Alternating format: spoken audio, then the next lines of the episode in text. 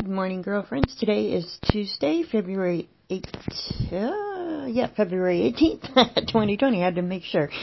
Um, this morning, or Tuesday mornings, are always on a book of the Bible, and we're still in Second Corinthians, and we're going to read today Second Corinthians 8, 1 through 13, and it's Generosity Encouraged.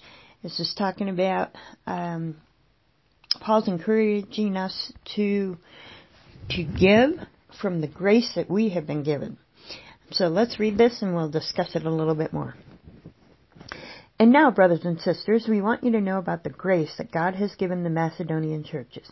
In the midst of very severe trial, their overflowing joy and their extreme poverty welled up in rich generosity. For I testify that they gave as much as they were able, even beyond their ability, entirely on their own. They urgently pleaded with us for the privilege of sharing in the service to the Lord's people, and they exceeded our expectations. They gave themselves first of all to the Lord, and then by the will of God also to us. So we urge Titus, just as he had heard earlier, just as he had heard earlier made a beginning, to bring also to the completion this act of grace on your part. But since you excel in everything, in faith, in speech, in knowledge, in complete earnestness, and in the love we have kindled in you, see that you also excel in this grace of giving. I'm not commanding you, but I want to testify the sincerity of love by comparing it with the earnestness of others.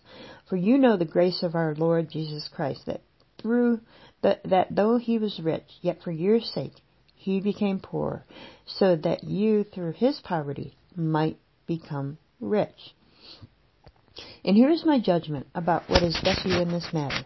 Last year, you were the first and not only to give, but also to have the desire to do so. Now finish the work so that your eager willingness to do it may be matched by the completion of it according to your means.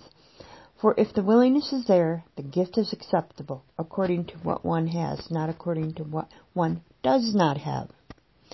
Our desire is not that others might be relieved while you are hard pressed, but there there might be equality.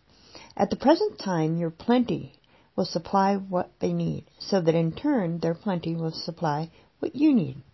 The goal is equality, as it is written, the one who gathered much did not have too much, and the one that gathered little did not have too little.